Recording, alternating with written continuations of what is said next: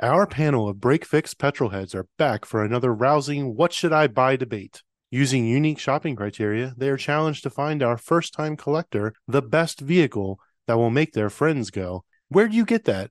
or "What the hell is wrong with you?" at the next Cars and Coffee. Like most enthusiasts in the collector hobby, we are Camaro'd, Cuda'd, and Mustang'd out. It's time for something new, time to rediscover the unsung heroes from a period when square bodies and round headlights were all the rage. You asked and we answered. From our latest fan poll, there was an overwhelming consensus that our listeners wanted us to come back for yet another What Should I Buy? This time hyper-focusing on the cars from 1964 to 1982. And like all What Should I Buy episodes, we have some shopping criteria.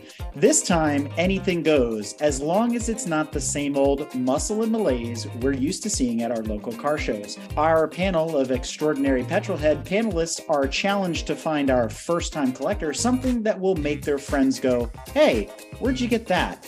at the next Cars and Coffee. Joining us tonight are veteran What Should I Buy panelists, Mark Shank, our 90s expert, Don Weberg from Garage Style Magazine, and Rob Parr from Collector Car Guide, along with special guests Mountain Man Dan and Andrew Mason from the Big Man in a Little Car episode. So welcome to the show, gentlemen. Welcome. Good to be here. Now, before we get started, I just want to say that I've got a new drinking game. It's kind of a two-part drinking game. Every time Daniel mentions a square body, that's the first one. And then the second one is every time Eric mentions something Mopar. Ooh, interesting. So is your goal, Brad, to put people in the hospital tonight? We're all going to be laid out. As Don mentioned, it's a pretty big bottle and it's brand new. So I've got a long way to go. Well, gentlemen, just like our intro states, it's time to talk about mustard and mayonnaise. I mean, Muscle and Malaise. So what exactly do I mean by Muscle and Malaise? Well, I don't know. You tell me. Let's define and turn to our resident experts, Don, Rob, and Mountain Man Dan, to tell us exactly what those two terms mean in the automotive community. Jesus, you say the word malaise and think, oh, Don. So, Don, we talked about this on a previous episode, but to refresh our audience, what is the malaise era really all about? Let's talk about the malaise era. I think that was an era when power was at a minimum because you had what? You had a lot of emission controls. You had a lot of heavy cars from the safety standpoint. It was a point where, you know, all of a sudden the Dodge Charger went from being the Dodge Charger to being a Cordoba. You had to make amends with that because you couldn't market a Cordoba that did 0 to 60 in 12 or 13 seconds. That just wouldn't work. So you had to do what? You had to gussy it up with Argyle sweaters and pop-up collars. You had to give it pinstripes. You had to give it custom trim. You had to give it all kind of flash to make it look like you were pretty cool. Take, for example, the Trans Am of Smokey and the Bandit. That was an epic, cool car. But it was not capable of anything that they did in those movies. Nothing. That car could basically get out of its own way. It still held its head above water compared to so many other performance cars of the era. But compared to, say, a 70 Trans Am or a 71 455 Super Duty, it didn't hold a candle. But what did it have? Flash, pizzazz. It was the bright, shiny object that everybody had to have. And the movie helped it do all of that. So that helped us get through there. Somebody here has a drinking game going on. And if there was ever an era for drinking, it was the malaise era. Yeah, the weight came on the cars and the luxury was definitely a transition as the years went on from muscle to luxury. Every year after 72 and actually even 71, they started changing the horsepower ratings to net horsepower from gross. But a big thing during that time frame up into like the early 80s, a lot of the manufacturers were purposely lowballing their numbers they were putting out in ads to where there were cases where they were taking them from the dealership to a dyno and it was pushing 10-15% more power than what they were advertising the vehicles to have. And then as time went on, you had AGR, you had other emissions controls. And eventually in 1975, we got the beloved catalytic converter. Of course, everybody cursed like crazy when it came out. At 75, 76 were the lowest power cars. They're definitely sub 200 horsepower. I don't think anything, at least on the American side, was anything over 200 horsepower. There were a few, but you're right. It was just around there. Right. L82 Corvette was like 220 by the end of the 70s. And actually, back in the late 70s, it started coming back up again, but it dipped around 75 to 77. I think the 77, the Z28 came back, and of course, you had your Trans Am. Like Don said, they got flashier and prettier, and unless you tuned them a little bit, they really didn't do a whole lot. So before we go too far down memory lane, let's throw out any exceptions to our general rules. As you guys know, and as our fans know, we try to do this for the first-time collector. So normally we come at this with a budget in mind. We go 0 to 50 grand, 50 grand to 100, 100 to infinity, you know, things like that. But I don't know that it necessarily applies here because we're looking for diamonds in the rough. And we already said in the intro that we're going to avoid the Camaros, the Cudas, the Challengers, the Mustangs, I would say probably the Chevelles, a lot of those super popular cars that you see crossing every auction block. You see it at every weekend car show. So we're really looking for something different, something affordable, something fun. Do we need to extend beyond the 1982 limit? Did anybody come up with that as an exception to this? I've got a question. Do we want to extend beyond our borders too? Yes. They didn't screw it up so bad. Then you're talking about Porsche 930s and Skyline GTRs. Well, I mean, I don't know if they embody like the muscle car spirit. I don't know if we want to go down and try and define what a muscle car is. Every time we do, Mark and I end up getting into an argument about something stupid. But now at dinner tonight, my wife and I were just kind of doing a little prelim research on muscle car and where the term came from, et cetera. She found something interesting. The first article so far that anybody has found, the earliest article that mentions muscle car, actually belonged to Jeep, and they called it a muscle car in this one article. So now, of course, me being me, I'm on this kick.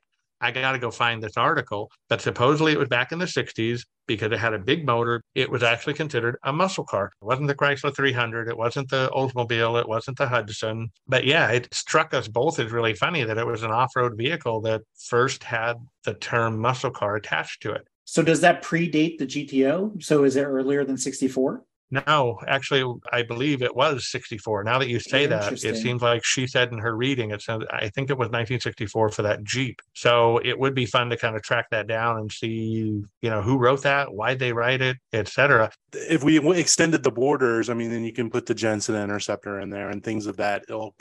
They're not American muscle cars, but they have American muscle car DNA. I think that's okay because they have either small block or big block Chevys or Fords powering them. So I'm okay with that as a muscle car suggestion. We talked about on the Italian episode, the Isos. It's the same thing. There's a bunch of these Italian coach builders that did American engines. The Pantera is not a muscle car. It's a sports car. So that's off the table, right? That doesn't qualify. But you're right. There are some European and even Japanese cars that I think fit into the Malaise era, and we'll probably talk about those as we go along. But I want to make sure there aren't any other exceptions. There's a few I think we can immediately take off the table if we go outside of 1982. That's the GNX Grand National, the WS6, the Viper, pretty much any Corvette. Quick correction on that, because the WS6 actually existed back in the 70s era of the Pontiacs as well. Yes. The WS6 was a trim option that had existed since the second gen of it. Yeah. I don't think they made any first gen, but I know from the second gen on they did. And remember too, WS6 really all it was a handling package to give you what they wanted to call the Gymkhana experience. That was the whole point of the WS6. There was no power increase at all. It was just all chassis. So I don't know if you want to go there. If we're going to nix the GNX, are we going to nix the Trans Am GTA, the turbo V6 with the, I guess, the same motor in the GNX and all that? If we're going to nix the Grand National, do we also have to throw out Monte Carlo SS and the Grand Prix? Okay. I knew you would know if anybody. He has one. You. That's why. Yes. Let me just push that a little further. If we're going to kill Grand National, kill Monte Carlo, kill Grand Prix, Oldsmobile Cutlass. So that's basically killing the whole G-body platform. But look what it brings. And this is up to y'all because we're pushing kind of far now because I'm going to bring up a car that is one of my personal favorite. You guys will laugh, I know. Lumina Z34. And its little brother, the Cavalier Z34, Z24. But in the 90s, those were considered the muscle cars. That was it.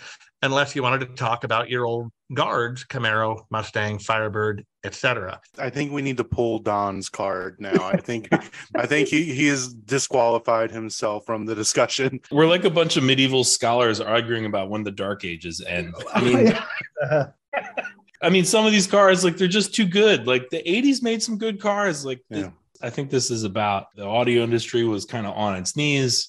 They're in a big transition. What are some of those diamonds in the rough? What are some of those things that maybe with a little modern technology and assuming you don't live in California, you can turn into something that's really cool and fun? That's what we sort of have to figure out. And we keep dancing around these cars that are still sort of popular, right? So if you look at the third gen Camaro, like the IROC, the Firebird's not too far off. We need to find something a little bit different. I just wanted to know where we taper things off and where the blend line is. And I think we're still safe, even if we go up to about 85, if we go outside of our stated boundary. I think we're getting too much in the weeds. I think we nix the Camaro, the Mustang, the Corvette, and maybe the Charger, and just everything else is a free-for-all. If you choose the Chevelle or whatever, okay, that's cool. But I think we leave them in. Why not? You won't find any affordable examples, but... I take offense to the Chevelle comment, but the Chevelle Laguna... Things okay. Good NASCAR pedigree. I mean, look at the Laguna S3. That was a hell of a car. It really was. The styling, it had muscle for the day. Come on, it's a flashy time, you know.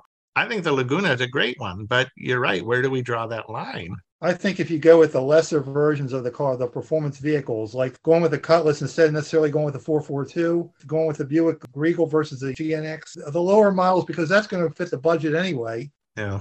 If we're going to take some of the bigger names that you were mentioning, take one that's a less known car, and GTO as an example. If you get into like the earlier ones before the Judge and everything, the mid 60s, and a lot of the guys would find a Tempest or a Le Mans and make a GTO clone out of them. And that's a great way for guys that don't have the money to go find a numbers matching GTO. You go find the same platform basically and build the car you want. Agreeing all wholeheartedly with Dan's sentiment there that especially when you buy one of those less than, you know, not the GTO, but it is the Le Mans or the Tempest, there's no guilt. You're not going to feel bad if you cut it up to make something fit. I see muscle cars like kind of two factions. There's guys who restore and go for period correct and that's what they like. And then there's people who look at it as this is something to be made better and faster. So from the better and faster camp, there's no penalty to taking something pedestrian and moving it. So I think that goes both ways. And that's a really great point, Andrew, in that you can make a malaise car into a muscle car, and you can probably take a muscle car and make it a malaise car, adding luxury, adding other creature comforts, adding other things to it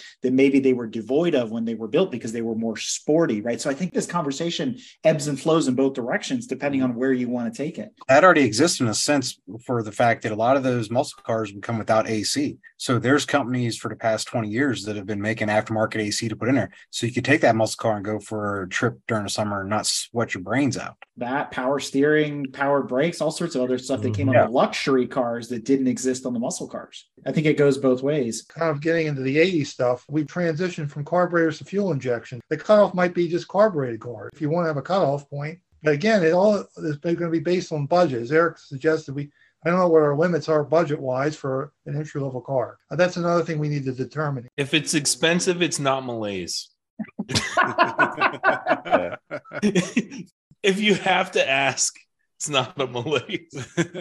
You'd be surprised. I just saw an auction, flax body Cobra going for $70,000. Yeah. I mean, that's no power. You could get a Corvette for $40,000 that blows it away. You know, and it makes no sense. So it depends on what the people want. Some of these people are so fixated on the IROCs and the certain vehicles, they're willing to pay more money for them. There's another vehicle that just kind of popped in my head while you were talking about that flax body Cobra, the 93 Cobra. Impala popped back as a full-blown hyped out Caprice, 260 horsepower. For its day, it was really, really amazing. In fact, I remember Car and Driver, Motor Trend, one of the two, they compared the S500 Mercedes against the Impala SS 1995. It was an amazing comparison because here you had the highbrow Mercedes with all the luxury and all that crap, but it's still a fast car. And then you had the Impala, which very fast car with, kind of luxurious, if you want to call it that. I hate to say it, the Impala mopped the floor with that Mercedes. That was one of those things they almost didn't want to publish it because they didn't want to upset Mercedes. And that particular Impala was only made 94 to 96. And the SS Callaway version of it actually came with a 6-speed manual, which I've always wanted to acquire one of those myself. I know Mercedes S500s and Impalas get cross-shopped a lot. So I'm sure it was really concerning for Mercedes, that the comparison. So what I want to do is pull this back a little bit because Rob touched on something really important, and actually so did Mark, which is two sides of the last part of our shopping criteria. One is looking at those lesser models or the cousin of, or as Don likes to put it in other episodes, the sister to certain vehicles, maybe under a different name with different sheet metal. You could get get a variant of the GTO. As an example, the Olds Rally 350, which is basically a GTO Judge that nobody pays attention to. So those are considerations we need to make. But on the other side, Mark hit on LS swap the world. And I know this speaks to Andrew, who's been pretty quiet this whole time, kind of waiting patiently, is resto mods, swap cars, EV swaps. Yep. I think all of this stuff counts when we're talking about the Muscle and Malaise collector. What do they want to do with these cars? Especially if you're buying a Malaise car for like $5,000, it's going to need some love. What do you want to do with it? So Andrew, let's get your thoughts on that. I was going to say built not bought, right? I mean, if you're on a budget and you want something cool, who cares what it's called? Who cares what model or trim it is and what rich guys will pay for it? Buy the cleanest example of something that you can find that has all the trim there that you're not going to have to spend a lot of money piecing back together. But if it's an A body, it's a G body, it's a whatever, you're going to find parts for it. I was going to say 1983, first year of the Fox body, all those parts go back on it. You have a blank canvas is the way I look at these cars. They aren't terribly exciting as they came for all the reasons that were mentioned, but they're all just as capable of being modded out and built. To Eric's point about not having something like at every car show, I spent a couple of years dreaming of LS swapping a Volvo 240, which is just a shoebox on wheels. But if it's done clean and you get the right wheels, the right suspension, I mean, it could be a hell of a lot of fun. Who cares what it does performance-wise? It'll be too fast for anybody sane, you know? So that's my take. Buy them and build them. The nice thing is you'll be safe in that car. Right. And I'll send you an Argyle sweater. Yeah, there you go. Go undercover. What about the Mustang 2? You can't argue that that was like a turd. Well, yeah, it was a turd. But if you're going to be interesting, right? They had the Cobra version, like could be fun. I mean, if you, obviously you'd have to fix it, modify it. And so, Mark, I will see your Mustang 2 looking for alternatives now. I will pit it against the AMC Concorde. I mean, it depends on what direction you want to go, right? So if we're going on where Andrew was talking about, where, you know, you're going to build out a muscle car, you're just looking for a platform or a canvas. If you're looking to show up at Cars and Coffee with just something that people just haven't seen before and that you kind of restore and build out mechanically just to make it, honestly, I would say more safe. There's a bunch of different things to work with there, especially from AMC. And so part of that is if you're going down the Cars and Coffee route, then you're also looking at volume and how many were made. So if you look at like a King Cobra or something, they only ever made 4,000 of them. And because it was so hated, there's probably, I don't know, 27 on the road today. And, you know, so there is that angle to play. And on the AMC side, they also did a bunch of interesting stuff. Somebody brought it up earlier. I think it was Don, right? The automotive manufacturers decided this wasn't a grassroots car culture thing. They just decided because we can't make cars fast anymore, we're going to try and make them cool by pairing them with luxury brands. And so you have like the Pierre Cardin AMC Javelin. You have a Gucci edition Cadillac Seville, an Oleg Kasani AMC Matador. There is never anything cool about the Matador. Okay. That's true. I mean, I have to admit that's true. But you have the Levi's Denim Gremlin. I mean, that was on my list. Like, when was the last time you saw a Levi's Denim Gremlin? Like, that's just kind of cool. Going to Gremlin, you had a Gremlin with a 304 V8 from the factory. And if that wasn't good enough, there was a dealership in Arizona. I think it was Randall AMC. They would shoehorn in the Matador 401. Wow. And you talk about a little dynamo of a car. Sounds like death on wheels. That was it. But now you're talking kind of a Yanko edition for AMC because it was a dealer specialty. It's like the Celine of AMC. So I don't know if that would even qualify for this. I think it would, but there's also an AMX edition if we're going to go down the Gremlin road, right? Yes, the AMX. That was the Corvette's competitor because it was the only two-seat sports car in America, and it was half the price. Oh, I'm not talking about the Javelin. They had AMX edition other AMC vehicles. Yeah, later on in the 70s, they brought the AMX name back. Okay, so it's like a trim package then. Yeah. That goes exactly back to what Mark was saying. The Javelin is definitely on my list. I love the way it looks. It's got these kind of funky haunches, almost like wide body flares. You're not sure if it's like a 71 Mach 1 or what it is when it's coming at you, especially in the AMX guys with the spoiler and the rally wheels and all that kind of stuff. I think those cars are pretty cool. And Brad, so does this count towards the drinking game? AMC, is that like Mopar adjacent or do they stand alone? I think they stand alone. All right, good. I'm going to drink for it anyway. Chrysler bought AMC in 87. Gotcha. And here we are talking AMC, which of course owned Jeep. That's the only reason Chrysler bought it, was for the Jeep brand. AMC actually does fit the budget we're talking about too. You can get a lot of performance. Yeah. People don't usually look for those. 100%. And there's quite a few of these. So let's stay on the AMC path for just a moment before we deviate. So we talked about the Javelin. We talked about the Gremlin. I mentioned the Concorde, which looks a lot like the Mustang 2. And if you dress it up a little bit, it's a great alternative to Rob's point, not very well known. Another one that came up on my list as a potential muscle car conversion is the AMC Ambassador 990. Bigger car, lines up with one of my other suggestions, but if you kind of take a look at it, you could do something with it. I think it's kind of neat if you're looking for a bit of a Land Cruiser that you could shove a big motor under the hood. I think that's an interesting category for the group to get into, because then you start looking at some of the Cadillac Eldorados and, and that whole kind of category of just land yacht, like just embrace the rolling couch. Yep. And if you want to drive a couch, then you have some really interesting options that come out of this era. But that's the other side of the malaise era. They're not all sports cars, let's say. They're these Luxo boats.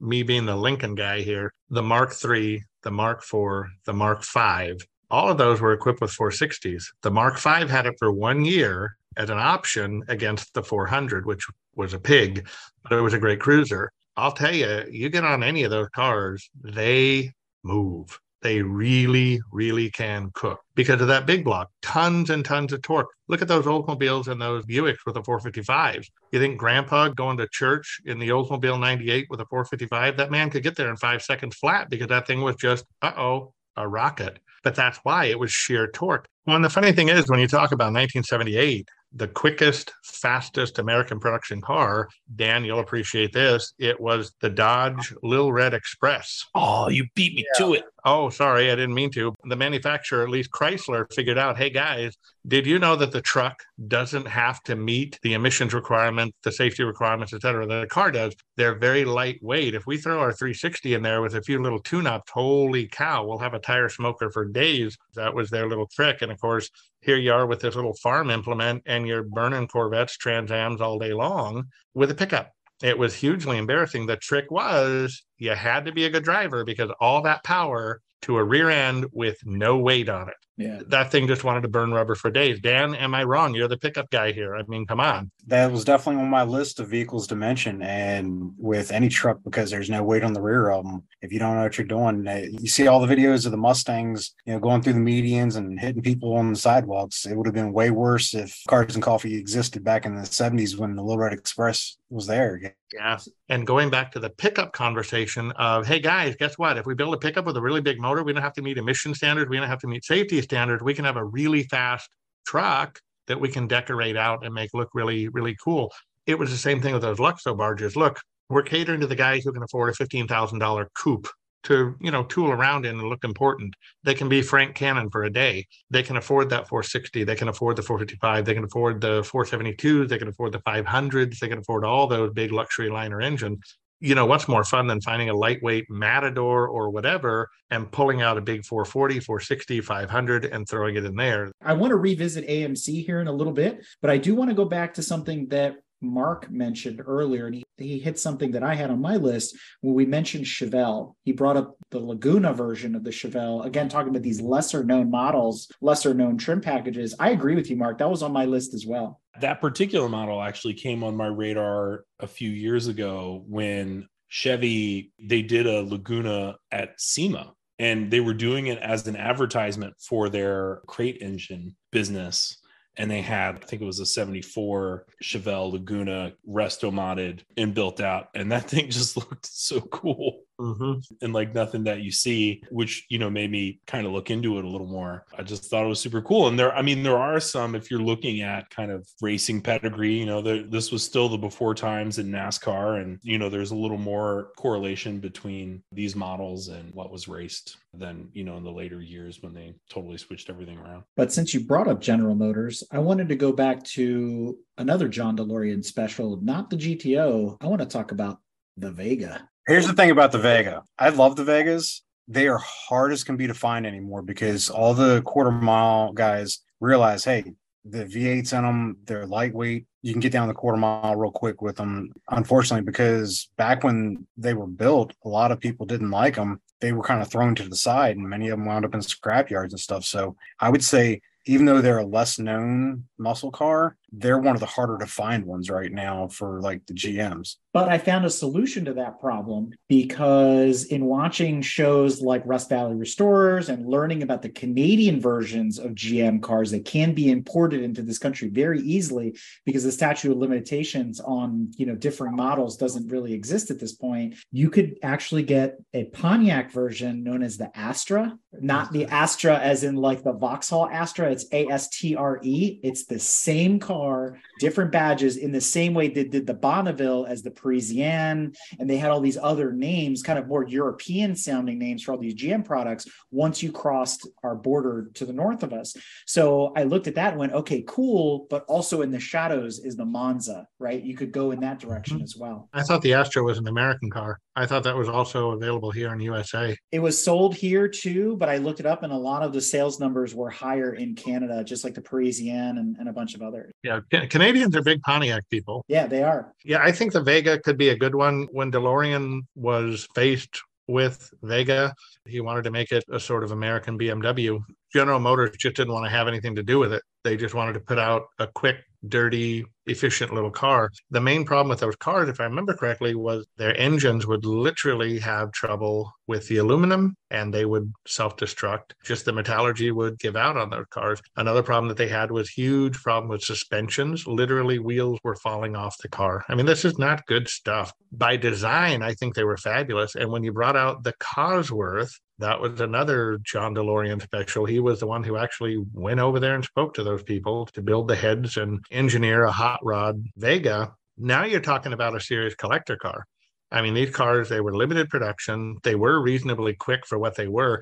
Somebody brought up the Mustang 2 earlier today or early on this conversation. And, you know, if you want a competitor for Mustang 2 Cobra, I think the Vega Cosworth absolutely outshines the Mustang, and I'm a Ford guy, but that Cosworth Vega was something else. It was a fantastic little car. And again, on the collector market, just because they're rare, just because there's not many of them, and because they had that performance pedigree with, you know, European influence, that is a fantastic car. And they're not overly expensive, even in mint condition. They're really, really not. So since you went there and you're talking about European influences, do you consider the Capri, not the Fox Body Capri, the German Ford Capri, a muscle car or a sports car? No, I would consider it a sporty car. Absolutely. I love the Capri. The original Capri's 69, I think, was the first one that they built. It turned into a hatchback somewhere in the mid 70s. And then at some point it got turned into a Mustang for Mercury, which, yeah, that's a whole different conversation. But the original European version of it, I don't think they're muscle cars, but I think they're sporty cars. And they were designed by one of the original Mustang designers. Europe wanted a Mustang, and that was going to be Capri. It didn't do anywhere near as well as the American Mustang did, but it did very well in giving Americans an idea of, hey, wait a minute, we could have a sporty little compact, fun little car. But no, I don't think it'd be fair to compare that as a muscle car, not at all. Ford products, again, Mercury Cougar and Ford Thunderbird. Okay, and maybe like even toward the Buick Riviera, we're almost transitioning, a little bit bigger car, but still lots of performance. And I think that probably would fit into our category too. If we're going to throw Ford under the bus there to talk about them, I'm surprised nobody's brought up Gran Torino just yet. And I'm surprised nobody's brought up Fairlane. I know Fairlane kind of goes back to the 60s with the 390s and the 427s. In terms of off the radar, both of those cars are fantastic first-time cars because they are kind of off the radar. And let's face it, when it comes to those muscle cars, when it comes to those performance cars, for some reason, Chevy always outshines Ford, and that pushes their values up a little bit. Usually, not always, but usually. And when you talk about Gran Torino or you talk about Fairlane, you can get a really nice bargain muscle car that, again, when you pull up to a Cars and Coffee, and once you get over the Starsky and Hutch jokes, you know, they're a damn nice car. So I was going to add on to the European influence, the Stutz Blackhawk. You know, unfortunately, none of us afford that, but I got to throw it out. The Elvis car. Now you're talking my language. What have you done? What have you done? I knew I liked you, Dan. I knew I liked you. You opened Pandora's box. It's party time, boys. And Eric, we can bring the Canadians in because most of those cars were built on a Pontiac chassis. Yeah, just saying. They were. So first of all, I'm going to ignore the Stutz comment because that's just going to get us into trouble. But there are some undervalued, underappreciated Fords. And one of them that came to mind in doing some additional research on this was the Maverick. Not to be confused with the new pickup truck. But again, going back to this Javelin, Vega, Monza kind of style of car that you shoehorn a 302 in that and give it a little bit more oomph. And suddenly you've got this muscular vehicle. Yeah, and if you wanted to go a little classier, you could always go with the Comet, which was Mercury's sister product to the Ford Maverick. I don't know that they didn't, but I don't know that they ever had something like the Grabber, but it was the same basic formula, a little 302. You could even get a 4-speed with those cars. So was that the same marketing that they used for the Bobcat? Oh, it's the Pinto's more upscale version. Argyle sweaters, baby. Brad, take a drink just from your big bottle so we cheer up a little bit over here, will you? There we go. That's what I'm talking about. You know, I'm not a Maverick fan. I struggle. I really do. I prefer the Clippers myself. I don't see the lines on the outside. The interior is bad even for its time. That's saying something. It is, and... Again, the Javelin is a sexier car if we're going to go really go there. Yes. But the Maverick, it has potential because... Je ne sais quoi. You're right. And what I see in it is sort of like they liked what they were doing with the Capri and then they found a way to make it worse because it has that sort of Capri look to it, especially when you're looking at the side glass because it has the way it kicks back. Yeah. It's just, it's sort of there. And the round head lights. Capri's ugly sister. To use a Donism, yes. But you know, if you look at her with the right light on the prairie. When you drink enough. When it's last call, you're at the bar. You need to take them keep drinking. It gets easier. You'll love Maverick after a few of those big bottles like Brad has. You'll love it. That goes just with the whole period, though. They're all sort of slightly terrible. Right. But you got to look at it for the potential. I see this as, like we were talking about, you shoehorn Coyote in this, and suddenly this is an exciting car. Well, and remember, too, not that I don't love the Coyote. Believe me, I do. I think that's a fantastic engine. But in this day and age, you don't need that much motor. You really don't. There are so many great 4-cylinder turbos, so many great V6s out there right now that are spinning 400 horsepower. Yeah. When I was stationed out in New Mexico, one of the guys I worked with had a 60s Mercury Cougar. They wound up putting a 302 out of a Fox body into it. And then to give it a little bit extra pep, he found in one of the Paxton superchargers that bolted right on to where it didn't even show from above the hood. It was a nice, peppy, older car.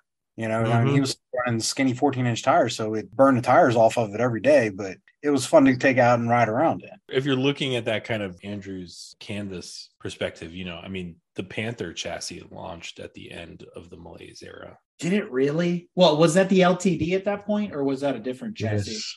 That was the LTD. LTD, Mercury Marquis in 79 through those years. And you get some two doors. If I had more space, not to go backwards, but I like the idea of a two-door land yacht. It's just so obscene. It's just ridiculous that I need a 24-foot long car with two doors. It's kind of amazing. It's like everything that was right about America and just on four wheels. What that reminded me of was just, why are muscle cars cool? It's because they don't look like anything that you can buy today. So if you have something, like you said, 22 feet long with 7-foot long doors, you can't buy that anymore. And so you have a completely different car experience by whether it's fast or not. If it runs, it's just automatically something that, again, you could drive home and not see anything like it all day long. So I'd ask, why is the first-time buyer interested in a muscle car, whether it's Malaise or classic? Maybe everyone falls in love with the classic things. I'm sitting with a replica of a Shelby Cobra in my garage. So like, I know about going after the poster child or whatever, 72 Eldorado I saw on the road today. I couldn't help but stare because those lines, those fins, the taillights are all in your face. That doesn't happen anymore. Everything today is built for fuel economy and building 50,000 of them. If it tickles your fancy, that's, I think, what's more important than, is it a special edition? Again, I would go for something that's as complete and mechanically sound as possible for the first-time collector and then enjoy it. For any of those big land yacht two-door cars, any first-time buyers, one of the things I'm going to recommend is check the door hinge bushings, because those doors weighing £1,000,000 would wear out those bushings. And it's just one of those things, it's inevitable to happen. And if you're parking downhill, hold the handle when you open it, because if not, it's going to go and it's going to rock the whole car to the side. Sound advice. Do they weigh a million pounds? There was no side impact crash testing. But well, you didn't need it because they were all made out of lead. Right? And real steel. It's like hitting the Brinks truck. I mean, come on. I'm going to go out on a limb here a little bit. I don't know about you guys, but for some reason, thanks to Facebook and thanks to the magazine, a lot of my friends these days are in their 20s and early 30s. And I got to tell you, it's absolutely amazing talking to some of these guys, because I'm a member of 4 or 5 Lincoln Mark forums. And it's amazing how many of those guys are in their 20s and in their 30s, and they are digging these Lincoln Mark 3, 4, 5. The 6 is kind of a lost child, but it has its own cult following. And then there's the 7, which forget about it. The 7 was probably the best car that Ford ever built. Here nor there, what amazes me, and, you know, in my driveway, you know, Andrew, you brought up your Cobra. I'm going to see your Cobra, and I'm going to match it with a 79 Caprice Classic, two-tone brown with a velour interior and plush carpeting. I seriously have it. It's sitting in my driveway. It's my godfather's car. I bought it brand new. I inherited it. I've loved it ever since I was a little kid. Yeah. It's slower than anything. It is literally, I've got a Fiat that I think could probably outrun it any day of the week.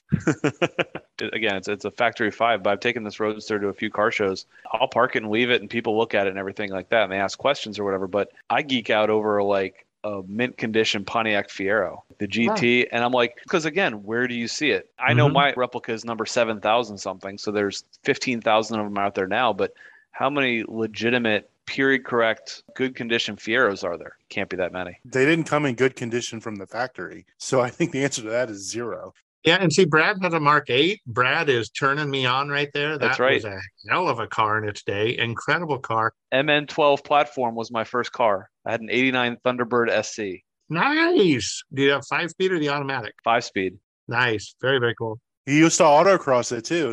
I did. That's how I met Eric. I learned to drive on my dad's Mark 8. Isn't that kind of a big car to be autocrossing though? The Thunderbird? Yeah, very. Okay. We're big guys, Don. That's right. That's true. Big guys drive big cars. I can fit with you. But, and maybe this is off track, you've got a Cobra replica. I've always wanted a 356 Speedster replica, but growing up, replicas were kind of shunned. You didn't have those unless you were a cheap, poor bastard who couldn't afford anything, and we're going to make fun of you because we can. So I always kind of avoided it, but I've noticed in recent years, and maybe the quality too has gone up so well that that's what's forgiven them. Having a Cobra replica, having a Porsche replica, having even just a kit car that's, you know, out of some guy's head that he designed over a something chassis, that's suddenly now very cool. Right. That's actually okay. Remember the TV show Hardcastle and McCormick? The Coyote X. Yeah. Yeah, which was, if I'm not mistaken, that was designed to look like a McLaren race car. I remember watching that show. I loved that show. I was young, but I remember my dad and I remember all of his friends. Oh, it's just a VW. It's just a blah, blah, blah. It's just a... Right. But I kept thinking, I don't care about how slow or how fast it is. It looks so cool. There's something to say, like, if you want to take a fiberglass body and put it on a Fiero or a VW Bug, like you said, that's not all that special. I mean, but a modern kit car is a scratch-built tube chassis with Fox body or SN95 suspension. Serious cars. And that's why I said my outlook on this topic would be basically like anything's a kit car if you look at it right. That might be a really good piece of advice. You know, because one nice thing about those kit cars, too, even the Coyote, as cheesy as it may have been back in the 80s, okay, so it was built on a 69 VW Beetle. Guess what, guys? You don't have to smog it because it's on a 69 VW Beetle. So if you can figure out how to engineer a little more horsepower out of that, oh, do I hear Ecotec? Do I hear EcoBoost? Yep. Do I hear those 4-cylinder turbos that are being made today? EJ20. Oh my God, what that little Coyote could do today. And you don't have to smog it. You don't have to do anything with it because it was built in 69 or whenever the Beetle's platform was built. What was that other kit car that was really popular in the late 70s, early 80s that sort of looked like a Duesenberg? I used to call it as a kid like the Cruella DeVille mobile. They had the Clonet and they had the Excalibur. That's it. The Excalibur. Yeah. Matt Houston drove one, remember? Sorry, I had to bring him up again. Since we brought up Luxo boats, we talked about kit cars. I want to go back to Mark again because I think he's right. We could probably wax poetic about the Cadillac Brougham and how it could tow 11,000 pounds and all this awesome stuff and the Landau top that comes with it. But there's a compromise car. And I said we were going to revisit AMC again. So I want to throw out for your consideration the AMC Rebel. Oh, yeah. Yeah. Oh, totally. Absolutely. That was a car that was really under the radar back then. I mean, it was competing against the Chargers and G-body GM cars. That was definitely a performer. And it fits Mark's recipe. It's a big car, right. Two doors, yes. Big motor. Are you sure it's a yacht or are you sure it's a muscle car? Is it malaise? I think it checks all three boxes. This thing is enormous. Eric, there are classifications. There's yacht, there's super yacht, and there's mega yacht. So I think the Rebel is definitely a yacht. Okay, your Mark 5s, your Mark 4s, that's a super yacht. The mega yacht, of course, is the Stutz, which you're not allowing us to talk about. No. Again, in the AMC, there's so many things. There's a lot of bad, but there's a lot of good. And I think that's the brand that has just kind of been forgotten because it got absorbed into Chrysler years later, that people don't think about it as being a front-running American brand. There's a couple other cars I want to mention in that camp kind of as we go along, but I want to stay on this train of thought because Rob brought up a car, the Buick Riviera. The boat tail. I love the boat tail Riviera. That being said, so does everybody else. But there's another vehicle much like the Rebel, especially in its aesthetic, which is the underappreciated and often forgotten Buick Wildcat. Yes. A Wildcat. That was a land yacht. It was. Is that a mega yacht, Don? Yeah, I think that's a mega yacht. And my cousin's dad had one. And I tell you what, it was a two-car garage, nose to tail two-car. It took up every inch of that two-car garage. But the hardtop, sort of a fastback, had that Riviera look to it. His was red with a black interior. Really cool car. Every time we go over there, you'd be like, one of these days I want to fix this thing. If I recall, that had a big block in it too. So there's a lot of power buried in some of these cars too. Like your point, you just look at it and you go, look at that brick on wheels. What am I supposed to do with this yacht? But I think you can do a lot with it. And it circles back to the point earlier. Dan was saying, the horsepower numbers are 18% or 10% lower than what they actually are in the dyno, but 10% of 180, let's do the math. We're still under 200 horsepower, but you're still looking at 6.6 liters of Detroit iron in a Trans Am as an example. So how much power is actually buried in that motor? 1,000 horsepower without turbos, without anything, with the proper build. And let's remember, Eric, horsepower is how hard you hit the wall. Torque is how far you push the wall. And that's really what it's all about. And when you bring in the 6.6 back into it, the 6.6 only had, if I remember correctly, it was either 190 or 200 horsepower. It was very anemic for those late 70s, but for those late 70s, that was damn good power. But it was in the torque. That was where that 400 had a lot of gumption. So off the line, it could really go. But you're right, the 400 had more potential than almost any other engine in the day. The thing about the 400 engine was you could take parts from prior year cars, the heads, you could change all these things around, other things that you could put together to build that engine. Even though it was a late 70s model, you could make it like an early Super Duty motor if you had the right part. When GTO first was introduced to the media, it didn't do well. Road and Track or Motor Trend, one of the two did tests with it, and the performance was not that great. It was kind of poo-pooed in the report. Jim Wangers, the marketing guy, as well as John DeLorean, and there was one other guy involved in this little trickery that they did, but they grabbed the red car. It was a red GTO. They pulled the 389 out, and they just put in a 421 because the 421 and the 389 visually look exactly the same. And that goes to what you're saying about the heads and all the interchangeability of those cars. It was really pretty fascinating what they could do with those cars. You didn't mention the 455 that also came at them in the late 70s, which was their big block, which was 7.7 liter engine. We don't mention those, Dan, because they make us cry, because they still only make 200 horsepower with more displacement. The torque. It's got tractor torque. Yeah. That's a cam swap away. The last 455, though, for Trans Am, at least, was 76. That was the last time that they did Trans Am. In fact, I might even be wrong about that. It might have been 75, but I think it was 76 that they had that. It was 76. You're right. It was 76? Yes. Yeah. And that for 76, come on. You're still putting out a 455. Who else was doing that? Nobody. Buick had the 455 and also built through 75 as well. Right. They used that bigger engine because they had to make up for the lack of power in the smaller motors. That was the key thing about the malaise period then. Wasn't it the Trans Am 455? I mean, it was making good power up through 74. It was like the last one. Like the 74 455 made almost 300 horse. If you have the Super Duty model, that's true, but the lesser ones didn't have as much power. You still had a 455.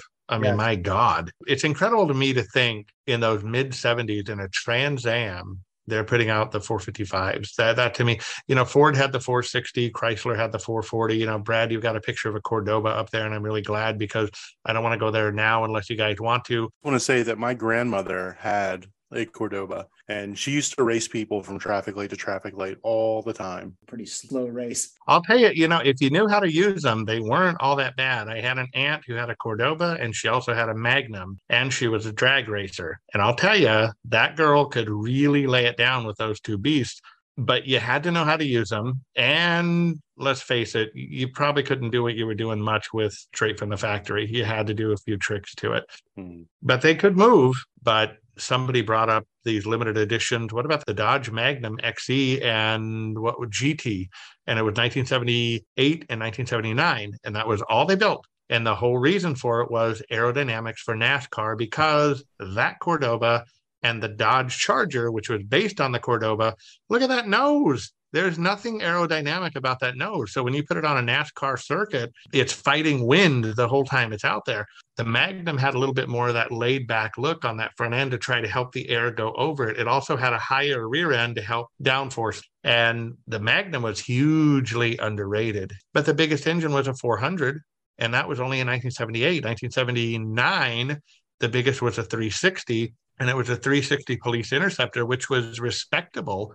Where they found the 360 Interceptor was a better performing Magnum, was the 360 weighed less than the 400, and yet it produced almost as much power as the 400. So there was kind of a nice trade-off, but you didn't have that bragging rights of I've got a 400, 6.6 liter. No, now you're down to what is a 360? I don't know, be 5.9 liter. Tremendous car. I think you guys are right. I feel like the Malaise era is riddled with experimentation. Yes. We're trying new safety things. We're trying new emissions things. You know, are we doing mechanical fuel injection? Are we doing throttle body? Are we staying with carburetors? Are we doing luxury? We're not. It's all this hokey pokey, and it lasted for like forever. And then what people forget is during the Malaise era, the K cars were also born, because we started to shift into the compact market at the same time, because the United States was the only one still building these big cars, whereas the Europeans had shifted to the compacts and subcompacts. I do want to talk about the K cars a little bit, only because you brought them up, Don, at the beginning, and you're right. Oh, blame me. Thanks. Always. Your fault, Don. You mentioned the 2.2 liter turbocharger, which shared the name, and that's about it with the original Charger. But it was the Daytona, the Charger, the Laser. They had 16 names for this thing. But you also had Shelby getting his hands in this, just like he did with the Omni, creating GLHS versions of those cars. So sort of muscly, but sports cars. I'm not sure what to classify them as, but interesting just the same. And I know it's now the drinking game if I mention a Dodge product. So here we go. I like the Daytona IROC RT. They came later, the much wider car where they finally sort of got it right before they said, okay, we're done completely. That's another car, despite it being front wheel drive, would have loved to have that been rear wheel drive, would have been a great candidate in today's world of hack and slash type of car, maybe tub the rear out, make it rear wheel drive, put something in there. Now you got this cool looking body with a really, really neat underpinnings. Downfall to that is during that transition, they were starting to make a lot of the cars unibodies, and a lot of the unibody stuff won't hold up to the power. Remember too, when the IROC came out for Chrysler, not Chevy, when the Daytona IROC came out, the first ones still had the flippy headlights. The second generations had these oval open headlights. Those are the super, super rare ones, and nobody knows what they are outside of the Chrysler world. But those things were absolute demons. And to your point about front-wheel drive, the original idea of the IROC RT was all-wheel drive. That last Daytona, they considered very hard, make it an all-wheel drive car. So you had the 2.2 liter, the turbo, the intercooler. It was a 222 horsepower beast. It would spank Mustangs. It would scare the hell out of Corvettes all day long. The only Achilles heel was where the piston goes up and meets kind of the top of the head. You need to install an O-ring up there because you're blowing head gaskets all day long on that car. And I don't know what that was, but I just remember everybody I've ever known with the IROC RT, you had to do an O-ring at the top of the cylinder to alleviate pressure. Once you did that, you had a bulletproof performing car. But again, front-wheel drive. But their goal initially was, let's do an all-wheel drive, let's do a swan song. What killed it was, it's going to be too expensive to do it. And why do that when we have the Stealth? Well, I mean, we know how that turned out, so. I don't know. I'm a fan of the Dodge Stealth. Like, I mean, come on. It's cool. It's a cool car. A very cool car. Or a Mitsubishi. Back in the day, I did like the 3000 GT. I'll take anything into the 90s. Just give me half a chance. The K cars are what they are. The Aries is never going to be a muscle car. It doesn't matter what you do to it. Now, if you show up to a Cars and Coffee with a fully restored Aries K car, I mean, I'm going to pat you on the back and say good for you, because I don't know the last time I saw one of those. You know, guys, it worked for Ed Rooney. I think it should work for us. Or it's like that Seinfeld episode, John Voight's LeBaron. John Voight's LeBaron. That's right. John Voight had one. Ed Rooney had one. These are the ultimate people that we want to hitch our stars to. You know, we want to hitch to them. And now, you know, you're right, though. When you come with the Omni, the GLHS, even just the GLH, that was a hell of a performer. That early Charger, you're getting into precursors, you're getting into experimentation, you're getting into what can we do with four cylinders? You know, in that same era, remember, Ford had the 2.3 liter with the turbo going in the Thunderbird, going in the Cougar, going in the Mustang. I don't know what GM had going on. There's another Dodge that we've forgotten about, so I got to walk this back a little bit. So if we rewind the clock and go, there's the Dart. I always kind of forget about the Dart, and not the 2016 Dart that Brad loves so much. I'm talking about the 60s and 70s Dodge Dart, and there were a lot of cool packages for that. There were some RT packages. There was the Stinger package. I often say the Swinger package. You never know. There was a lot of other things that the Dart came available with, and it also came with different motors. And, you know, you see them every once in a while, but they're not as prevalent as some of the other cars that are out there. True, and they did, and you're right, they're understated, they're underscored. They came with some great motors. I mean, they could be everything a Charger or a Cuda could be, no problem. But if you really want to get weird, I'll get weird with you. Oh, okay. Oh, yeah, here we go. You ready? Oh, shit. You ready? The Dodge Aspen Roadrunner package, 1973, 1974, baby. Yeah, bring it.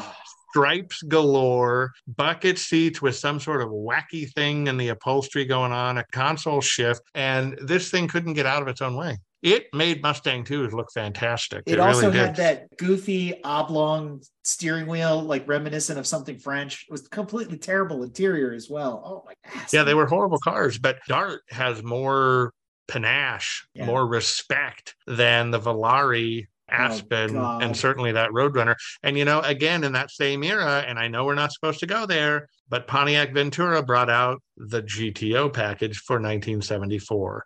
Love it or hate it, I mean, there they were. It was the 70s, man. They were trying to relive the old days, the golden days, and the only way they could do it was with a bunch of stickers.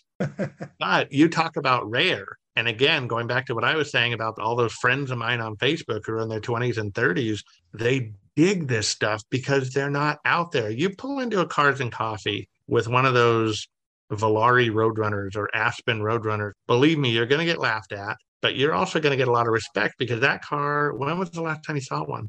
They couldn't have built too many of those cars. So another one that they didn't build too many of that speaks to me from a racer perspective. Hope my racer aficionados here will appreciate this. Going again in this weird Mopar camp, if we consider AMC in that same village, what about the Spirit? And I bring up the Spirit because Lynn St. James raced one, and you can shove a V8 in that thing. That weird looking thing. Yeah. The hatchback, sort of Scirocco-y looking thing. Yeah. I was waiting for Eric to mention the Eagle. Yeah, they had the four-wheel drive at one point, yeah. Well, that was the Eagle, the off-road. I know, but same body, wasn't it? They're very similar, yes. The Eagle came in a wagon. I had an uncle that had one when I was a kid.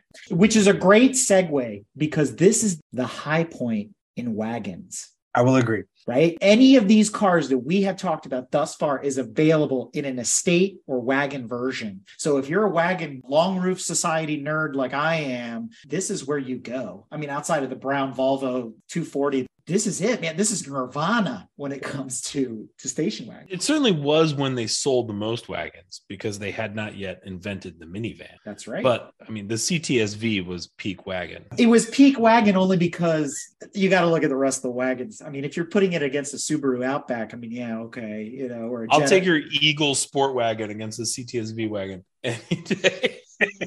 I will agree. For modern wagons, the CTSV wagon is hands down great. That's a muscle car. I mean, let's be real, right? Yeah. 6.2 liters of pure pain. The HSV Commodore has something to say to that CTSV. I'm just going to put that out there. 100%. My daily's a Chevy SS, so I've been fascinated by the Holden. Put the LS in any form factor you can name. Two-door, four-door, wagon, ute. If you want it and you want it supercharged, they make it. They have the right idea. Too bad we couldn't get more of them. You know, if we can go back in time a little bit, not to take away from your Holden SS or your AMC, whatever the hell it is you're talking about over there, Eric. Brad has an interesting car behind him there. That is I believe a 68 Ford Country Squire LTD wagon, full size with the wood. And a lot of people didn't know this. You could get those with the 428 and even the 429 if you wanted one. Now, this was a funky little era. You guys brought up station wagons. Chevrolet also had the Brookwood, which was also available with something big. I don't want to say 427, but it may have been a 427. Chrysler, of course, had their 440s in the Dodges and the Plymouths. But here are these wagons that in a straight line, God help anything trying to race one of these things. Because again, pure torque all day long. Yeah, they weighed a bit, but they actually didn't weigh all that much. So yeah, isn't it interesting when you go station wagon hunting, you can really get some pretty cool muscle cars out of a station wagon just by the engine. And okay, AMC Eric, I don't know much about that little wagon behind Mark, but could you get the 304 or the 401 or any of those muscular AMC engines in there? They did have an inline six. That has its own kind of pedigree to it all by itself. Right. That's the same inline six that was used in the Jeeps and all that stuff. So that's a bulletproof engine. So let's not knock that straight six because it is what it is. Let's talk about Oldsmobile 303 V8. That car dominated NASCAR for a long time until Hudson came out with an inline six that had 10 more horsepower. And did you just say Hudson? I did. What planet are we on? What generation are we in again? You got to roll in the Vista Cruiser. Oh, God. Oh, right. God. Windows everywhere. You have to remember the translucent roofs on those GM wagons from the late 60s and early 70s. Yeah. They had the little Lexan roof panels. Lexan? They weren't real glass? Yeah. Oh, wow. Okay. I always thought they were glass. You take a Caprice, also known as the Malibu station wagon. You can make a little hot rod out of that too if you want. So there's some options there in the malaise period. You can get a lot of car in a wagon. You buy a nice long roof. You've got something that shows up at Cars and Coffee with some respect. I don't know about the AMCs, Eric. You might. Good luck. But, you know. Let's go across the pond because Brad mentioned it. There are some foreign cars in the malaise era that really do kind of capture the essence of the malaise era. And they're not just the, you know, the muscle derivatives like the Esso and the Jensen and some of the cars we talked about. There's two that come to mind. I'm wondering if you guys can guess what they are. Gordon Keeble. What? Ren and Stimpy. Oh my God. Seriously? Gordon Keeble. It's English. It had a 327 under the hood, 4-speed. It was from a Corvette. It was incredible. And then, of course, he had the Esso Revolta, which was a sexy little car. It looked like a little Maserati. I thought you were talking about some one-term British parliamentarian or something, like, you know, obscure facts. It looks like a Peugeot. It's not malaise. Yeah. 64 to 67. It's not even muscle car, right? It's sort of like just whatever. One of the other ones that I'm going to throw out for you guys to chomp on, if we're talking foreign cars, and I think it captures the essence of malaise from the island of Japan, the Nissan 280 ZX. That's a little bit of a hot take. I like that. I like where you're going. Right? You want something different. You want something foreign. I hate to say it's in this awkward phase of the Z, but it exemplifies malaise as far as I'm concerned. It's overly luxurious. The performance isn't that great, but you could turn it into its muscly predecessors by beefing it up, dropping some of the weight. It is a 2+2. That's part of its disadvantage when they came out with the 280ZX. Okay, I'm a great defender of the 280ZX. I really am. Big shock, right, guys? Yeah, Big shock, yeah. Okay. But I'll just say this one thing in defense of the 280ZX. It's ugly. I mean, look, my dad had a 240. I owned a 350Z. I love Z cars. That's an ugly car. It screams malaise, though. Look at it. You're right. You're right. 100%. But it doesn't have the redeeming qualities of some of these cars where you're like, I like the lines. I like the stance. Yeah. It's got good bones. Just rip out the emissions equipment and pull its head out of its own ass. You can't fix that. No, you can't fix what it looks like. You're right. It doesn't excite you when you look at it. It doesn't say, wow. But on a performance level, I'll tell you something. that car was only beat by one other in 0 to 60 quarter mile, and that was the Ferrari 308. The Porsche and it were neck and neck. It was an incredible performer. I was shocked. And when you consider the price, it was the cheapest of that entire flock. It was only $17,000 in 1981 for the turbo. Great performer, really, really is. And I think largely what you're saying, because it is kind of ho-hum, because it is kind of mass-produced, because, and I hate to say it, but it does still have that Japanese sort of stigma attached to it, you can still get one for a veritable bargain. So for our listener who might be thinking about, I want a first-time performance classic, maybe not a muscle car. I don't think it's fair to call it a muscle car. I think that's a serious contender for the era. I give it credit from the perspective of I put myself in the position of somebody in 1981 looking at this car. Mm-hmm. And like, as a car person, I can point at some of the proportions and some of the things that I don't like, but damn, does this thing look like the future in a lot of ways? And you're like, okay, I have a hard argument to make that it's cheaper than like the car that came out in 84, the 300 ZX, mm-hmm. which is just a much more sorted car. I think both of these things are fully depreciated. They're just worth the value of the metal and the fact that it's a running automobile. and however well the person has maintained it to that point. I realized that I wouldn't call the 300ZX a malaise car by any means, but it's kind of the point. You know, it's like if you're going to get a Z, you're dealing with rust and all kinds of other stuff with that generation of cars, that it's like, if you're going to deal with that kind of pain, just get a 240 or just get a 300. I don't know. You struck a chord with me because I do love Z cars, so I get a little opinionated. 240s were horrible with just falling apart with rust. And I didn't know if they'd fixing that with the 280s. So that would be an issue with trying to find one, is if they were as bad as the 240s with rust issues. And again, if you do find one, it brings up that cool conversation point at Cars and Coffee of, wow, I haven't seen one of these in a long time. How'd you find it? Where'd you find it? How do you like it? You know, and at this point too, you know, they say time heals all wounds. Okay, Mark, you can't get away from, I'm not going to say it's ugly. I disagree with that, but it isn't an exciting looking car. It's not something that really, wow, I got to have one of those. You know, for some reason, the Japanese cars, I still don't think they've quite figured out how to make a, ooh, look at that. You know, you've got Lexus out there with these freaked out front ends and these weird little haunches. And I think really they're just like, how weird can we go here, guys? But yeah, Mark, you're right. The 300, the Z31, that first edition, that was a much better car than the 280, which was still trying to be a 240, but it wasn't. It was trying to be a luxurious car. It really did work for 1981. It was a great car. So I struggled in my research to find foreign vehicles that really fit the definition of either a muscle car or a malaise car. And so obviously the 280ZX fits the category of malaise. It was built in the right time. It has that luxury over performance thing, despite its aesthetics and all that. There are two other cars that I found, but not much else. And please, if you have some suggestions for European or Japanese, by all means, but I'm going to throw these out there for you.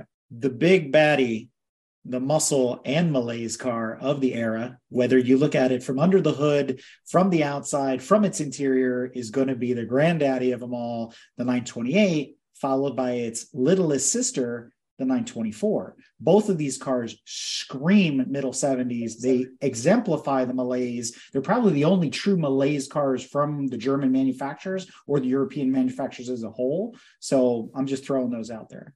Wow.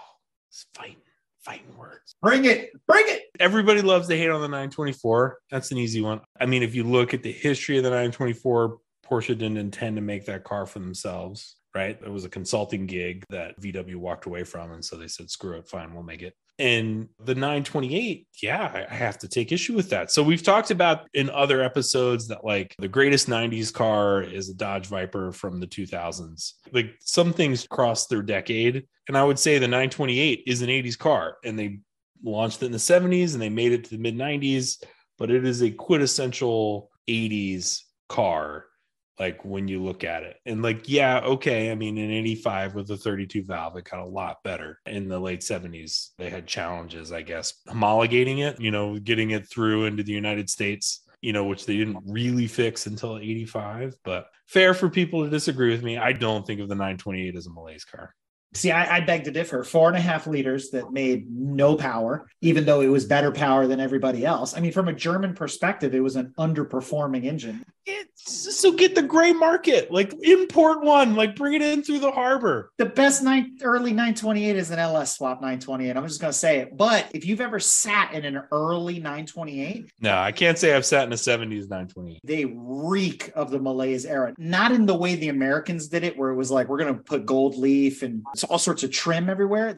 Dutch. Yeah. It was like big, you know, just knobbly, nasty, just big buttons, like something out of like a play school, you know, cozy coupe kind of thing. Like a big A. A big A.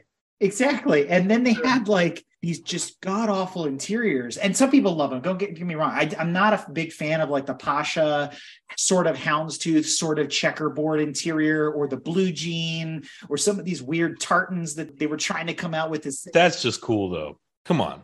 You could just get leather. Don't be poor. Get leather. I think it's hilarious that you're saying the original 928 interior was bad. Have you looked at the interior pictures of every other car we've talked about tonight? Oh, they're horrendous. By comparison, the 928's amazing. Of course it is.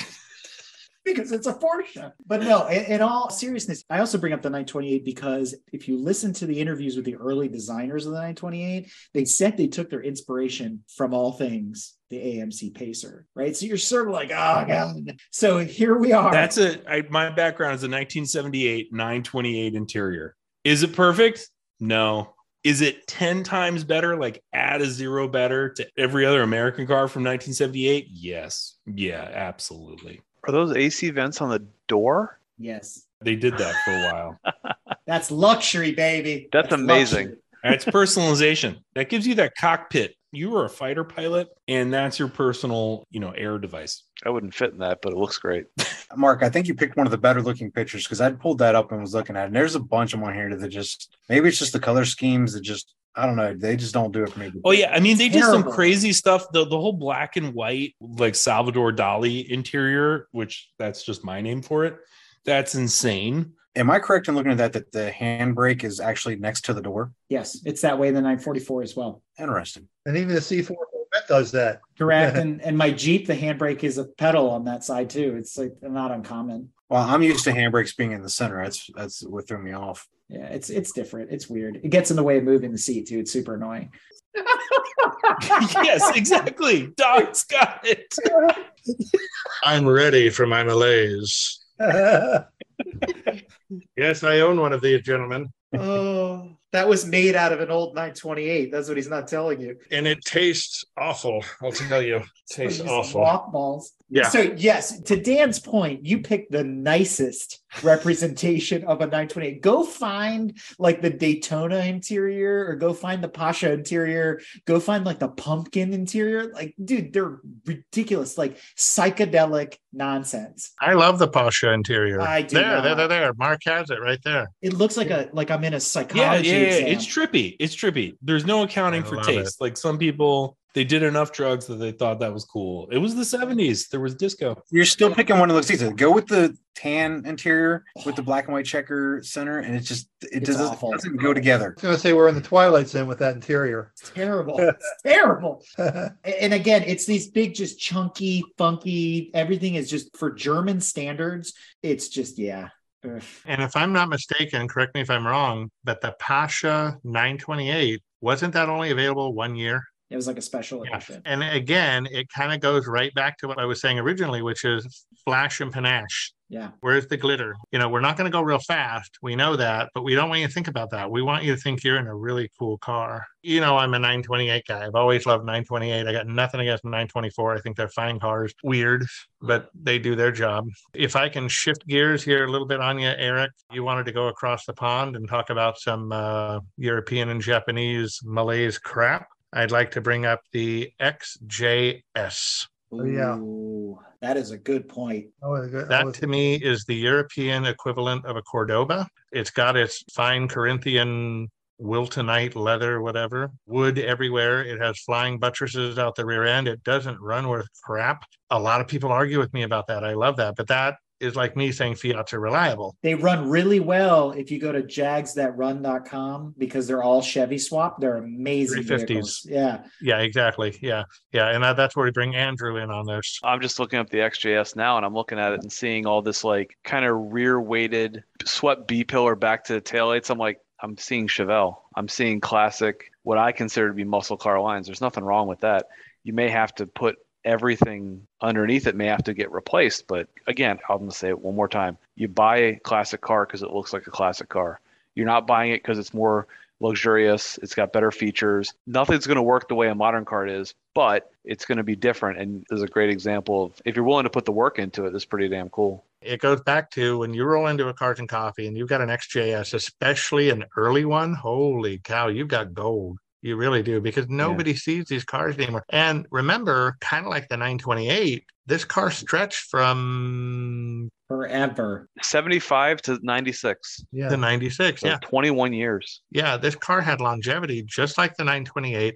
And this is the other one I was going to throw out there. Now, this one almost anti-malaise. It really is. But I was going to throw in there with the Jag, the 6 Series BMW. But you look at the 8 Series BMW, those things are going psychotic on the used market right now for a really prime example. And yet built right alongside of them, there was the XJS. They were right there, and they do not command the same amount of money. Going back to those friends of mine who have them, have had them, once you sort them out, and if you drive them, that's their biggest enemy is people don't drive them. If you drive them and if you sort them out, they're actually really, really good cars.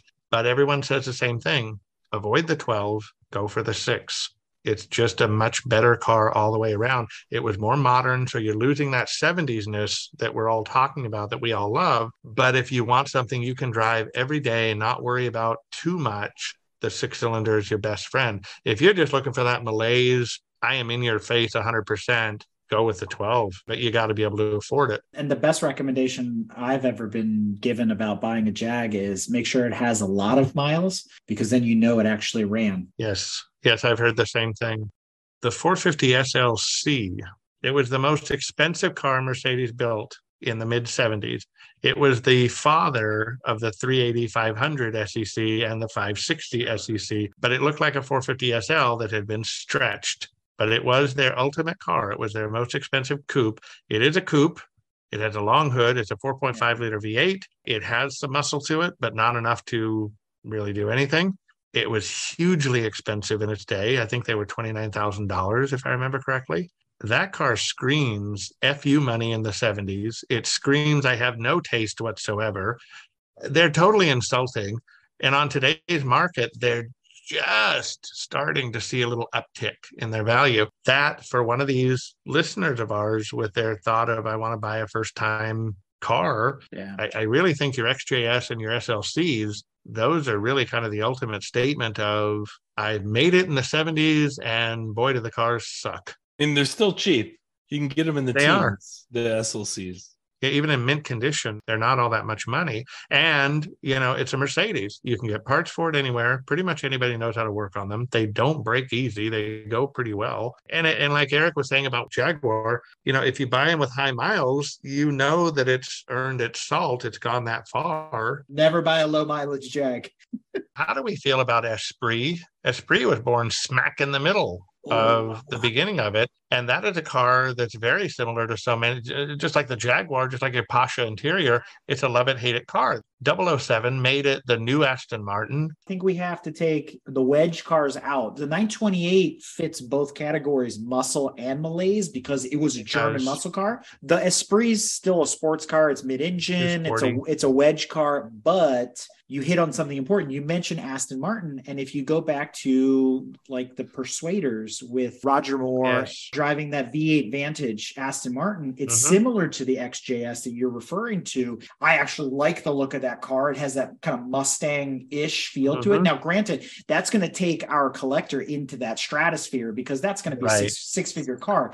They are super cool. And I think that's where the Jag is really a strong contender. Even the 928, you know, even those cars are starting to get a little bit pricey for what they are. They're joining the 8 Series BMW, but the Jag is still flatline. And if you, forgive me because this is getting 90s-ish here, but if you really want a better car all the way around, the XK8 and the subsequent XK was a fantastic car. Now, a lot of people will throw at me, oh, it's a Ford. Yeah, that's what makes it great. Throw me an XJS, throw me an XK. Tell me which one is the better car. It's the Ford. Okay, so get over it. Get out there and enjoy your Ford-war. Is that like a boudoir? Like, what is that? Boudoir. Yeah. Come ride in my Ford-war. Boudoir. And don't bring the Grey Poupon. Bring mustard. You know, Blue Label with just mustard on it. Better yet, bring little packets of mayonnaise from Jack in the Box or something. Seriously, though, I think for malaise, I think if you want the ultimate European malaise, I really wonder if that XJS is not the beast. I'm starting to come around on that. I think the 928 is in the muscle car category for sure. It's a close second to this, though, but this, I think, probably takes the cake. It's so, I don't want to say gaudy. Personally, I always thought it was a beautiful car. I really did. I like the version that Mark has up with the covered headlights. I always thought that was the best of all of them. Yeah. Yeah, the European. That's a first gen. Those wheels, et cetera. Yeah, they were magnificent cars. I think the British tend to get the look right the first time, and then they just screw it up from there. Yeah, their evolution is wrong. The F-type, like, it just looks worse as time goes on. Could get a convertible version also. That's true. Yes. Yeah, they were beautiful without their top. Are we still talking about cars? No comment. I mean, if you're going European, the Ford Granada Ghia, good car. The character just died. Moving on. No, moving on. No. I want a car that's named after a weapon of somewhat destruction. The Granada is a perfect one. Gran Torino, Cordoba. All these posh names. You know, it's like those cheesy, I don't know how well you guys know LA. I'm sorry, I'm from LA. So there's a place we have called the Valley, the San Fernando Valley. And for the most part, it's a pit. But you can get anything in the world you want in this pit.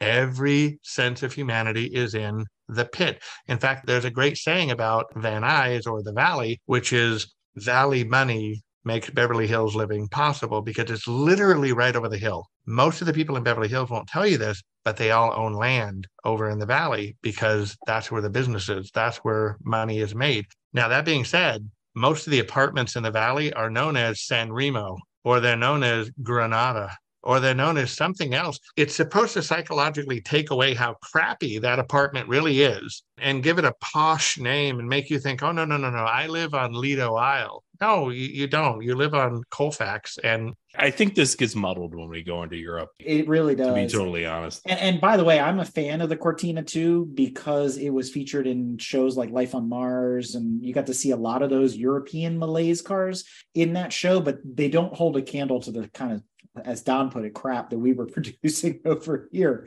One thing I noticed, and just kind of scratching down some chicken notes here for this episode, when I hit 1982, a little epiphany hit me. One of my favorite Trans Ams, you guys will laugh me out of here, but I am the malaise guy, so forgive me. The 82 Trans Am, the first year of the third gen with the little flip-up headlights, the bowling ball hubcaps, etc. Knight Rider was an 82 Trans Am. But then I got to thinking, you know, Charger came back in 1983 or 1982. It was a front-wheel drive Mitsubishi, basically, with a 2.2-liter Chrysler. If you had the turbo, you only had the 5-speed manual. Then you had the Mustang, which finally brought on that kind of muscular fox body. It shed the Mustang II and came out with the more squared off, etc. But the one thing you've got to say about all of these cars, they kind of shed from muscle to sport. They still had that muscular flair, that, you know, American chest pounding flair to the look, but they didn't have it under the hood. But what did they have? They had handling. That third-gen Trans Am handled like it was nobody's business. That Mustang handled fantastically. That Charger with the front-wheel drive and the turbo, holy cow, if you could keep the turbo lag to a minimum. And what did that father? The Daytona and the Laser. And, of course, surrounding that, Eric, to your point, you want to talk about the oddballs, just sticking with the Mopar family, Chrysler LeBaron GTC. Is it a personal coupe convertible, or can it be considered kind of a muscle car? Yeah, I don't know how gray you want to go with this, but I just noticed in my little chicken scratch, things started getting sportier in the 80s. Less muscular, more sporty. Case in point, Mustang SVO. I know it's a Mustang and we're not supposed to say that word, but the SVO, 2.3 liter turbo, total European styling, built right alongside the GT, and yet it was more expensive than the GT, and people couldn't figure out, why am I spending more money on this? It was a handling car that went just as quick, just as fast as a GT. I was going to say, to add to what you were saying, Don, in regards of they were going to a more sportier there in that transition through the 80s, they were also switching to a lot of lighter weight materials on the vehicles. You look at all the plastic in the interiors and things like that, which helped where those low horsepower producing engines after all the fuel crisis stuff of the late 70s, they were trying to find ways to get that power to weight better. So they started using lighter weight stuff. And unfortunately, some of it was crappy electronics in the 80s, but that's what it was to have at that time. And to Don's point, he hit the nail on the head. There is a transition there where you started in the late 80s, you heard about the last of the muscle cars. The GNX itself, the Grand National, is that crescendo to the end of the real muscle car era because it was built as a muscle car, not as a sports car, even though we joke that it's a sports coupe and things like that.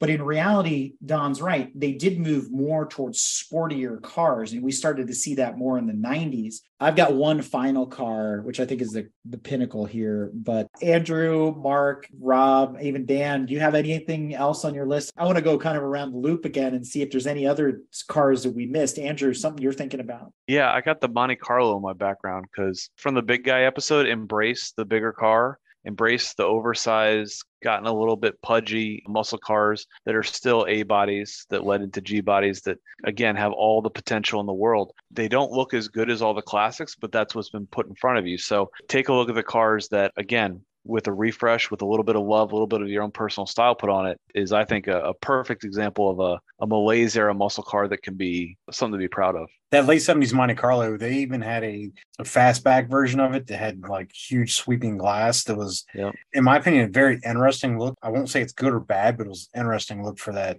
body line. Yeah. Shave the trim, put a decent wheel and tire package on it. You got something that looks pretty tough. I think Dan was referring to the aero look. That's what we call it back then. Yeah. Yep. It was Chevy and Pontiac that had that, right? Yes. Bring up a Monte Carlo and let's talk about a car that transcends, because that car started out as what? A personal luxury coupe. Remember, it was supposed to be sort of an answer to the Buick Riviera, the Oldsmobile Tornado, whatever. It was a personal luxury coupe that was somewhat affordable.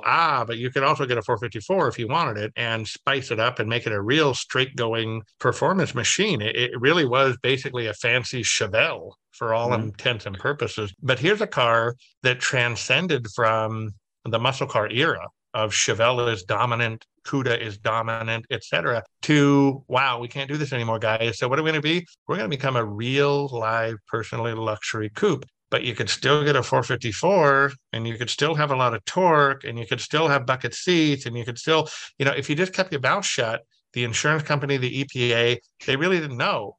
Looking at that car right there, it looks like something your third grade teacher would drive. And that was kind of the beauty of it. It was sort of that Luxo sleeper thing. I always thought the Monte Carlo was a great car. Then there was that moment of the late 70s, early 80s, when it was just kind of a weird little funky thing.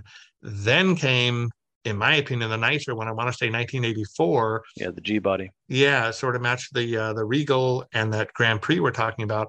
I thought they got back that muscular look, but they still retain that librarian-ish. You could be the librarian or you could be, the Sunday racer if you wanted to. I always thought they were a tremendous, tremendous car, along with the Regal and, whatever was in the family. I think you just described the Monte Carlo as Linda Carter, Don. I'm just kind of throwing that out there. That's you, man. That's,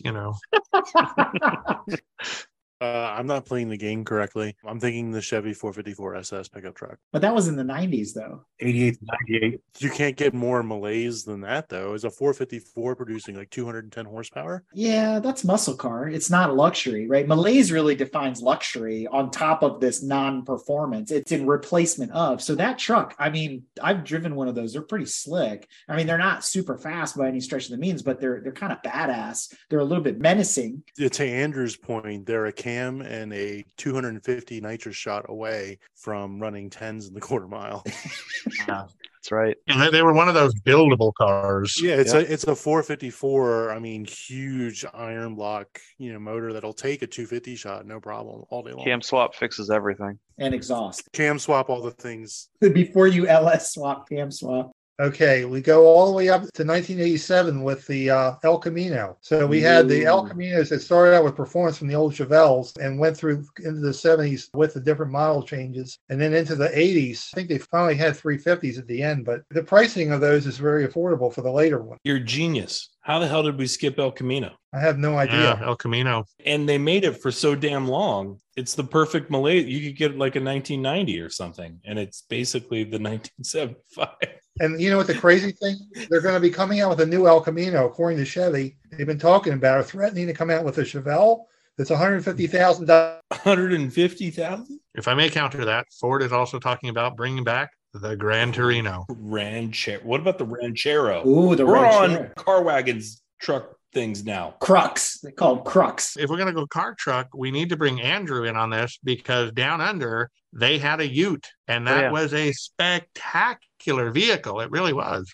They have a whole subculture. They have the Ford version. They have the Holden version. It's just V8 in the front and work in the back, or however you want to put that together. But yeah, amazing. That's mullet, not it's muscle.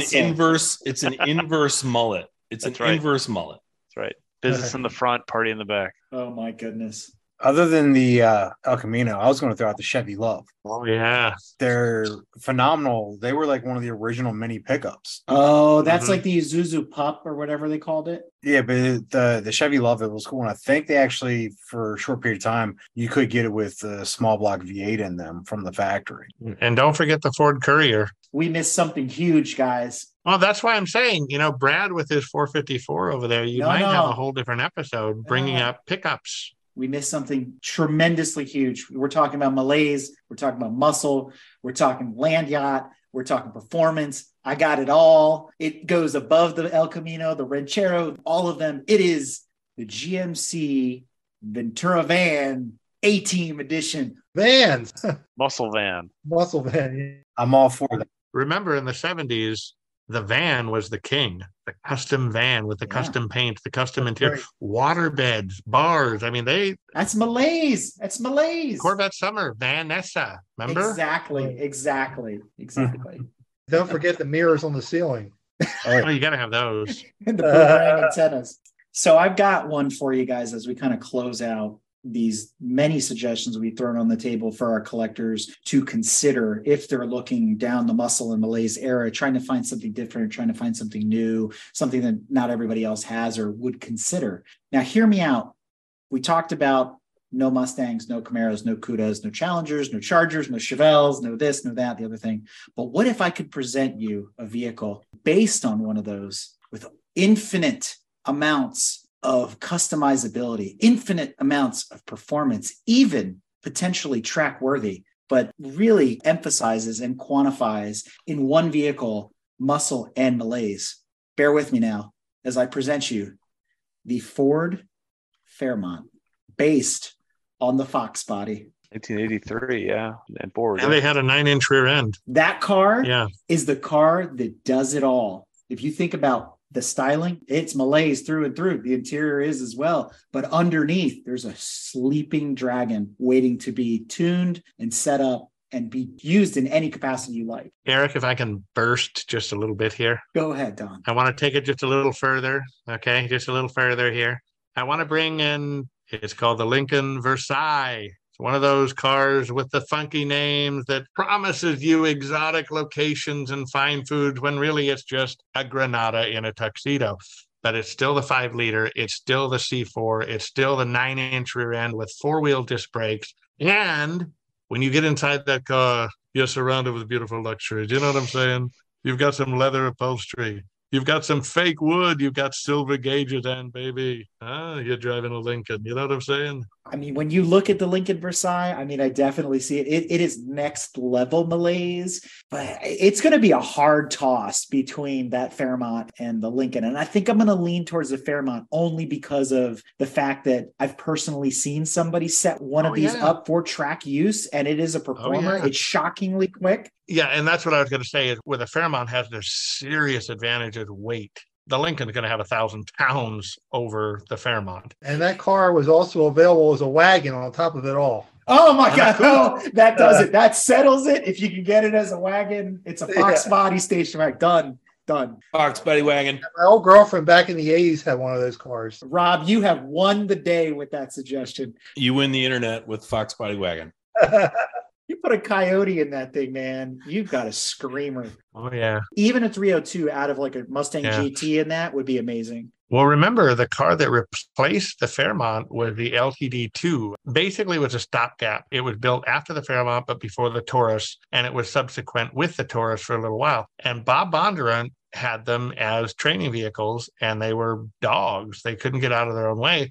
So they swapped it out with a Mustang 5-liter and turned it into a real beast. They took some Ford executives out, and Ford executives were confused, wondering, where'd you get this car? Well, we built it.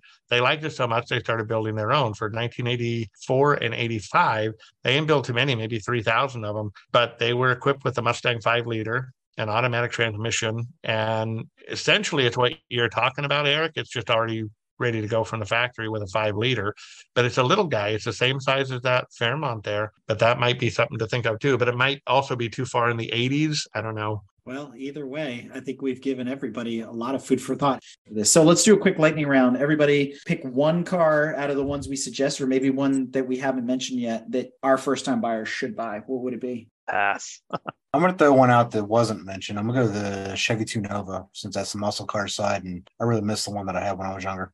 I'm thinking about a Regal Turbo, 1979. 1976 Cadillac Eldorado convertible. All right, first generation Dodge Dart, 4 doors. Yeah, I think I'm going to stick with my home base. I'm going to go with a Lincoln Mark IV. I really do think it's a hard toss for me between 3 cars. It's the 928, the AMC Javelin, or the Ford Fairmont that we mentioned there at the tail end. I think those are 3 big contenders. Well, if we can pick 3, I'm going with the Lincoln, I'm going with the XJS, and I'm going with the SLC.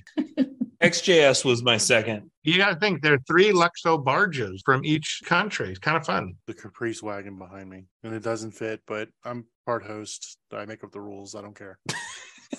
It suddenly became, whose line is it anyway? The points don't matter. All jokes aside, I think there's so many options, especially when, as we've been alluding to, you start thinking outside the box. The boxy vehicles themselves, between the vans, the utes, the Crux, the wagon, these supposed muscle cars, there's just so many different ways to take this. So it's an underappreciated and overlooked period in automotive history, but it's a great time to go back and revisit it and bring new eyes to it and say, where can we take these cars? How can we make them cool again?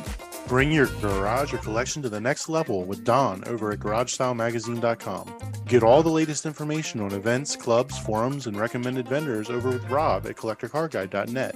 You're guaranteed to catch Mark and Mountain Man Dan on another episode of Break Fix in the near future, so stay tuned for that.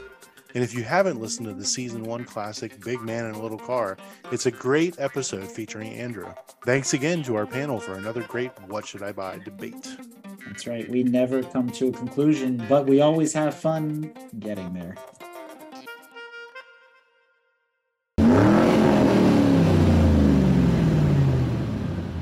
If you like what you've heard and want to learn more about GTM, be sure to check us out on www.gtmotorsports.org. You can also find us on Instagram at Grand Touring Motorsports. Also, if you want to get involved or have suggestions for future shows, you can call or text us at 202-630-1770 or send us an email at crewchief@gtmotorsports.org. We'd love to hear from you. Hey everybody, Crew Chief Eric here.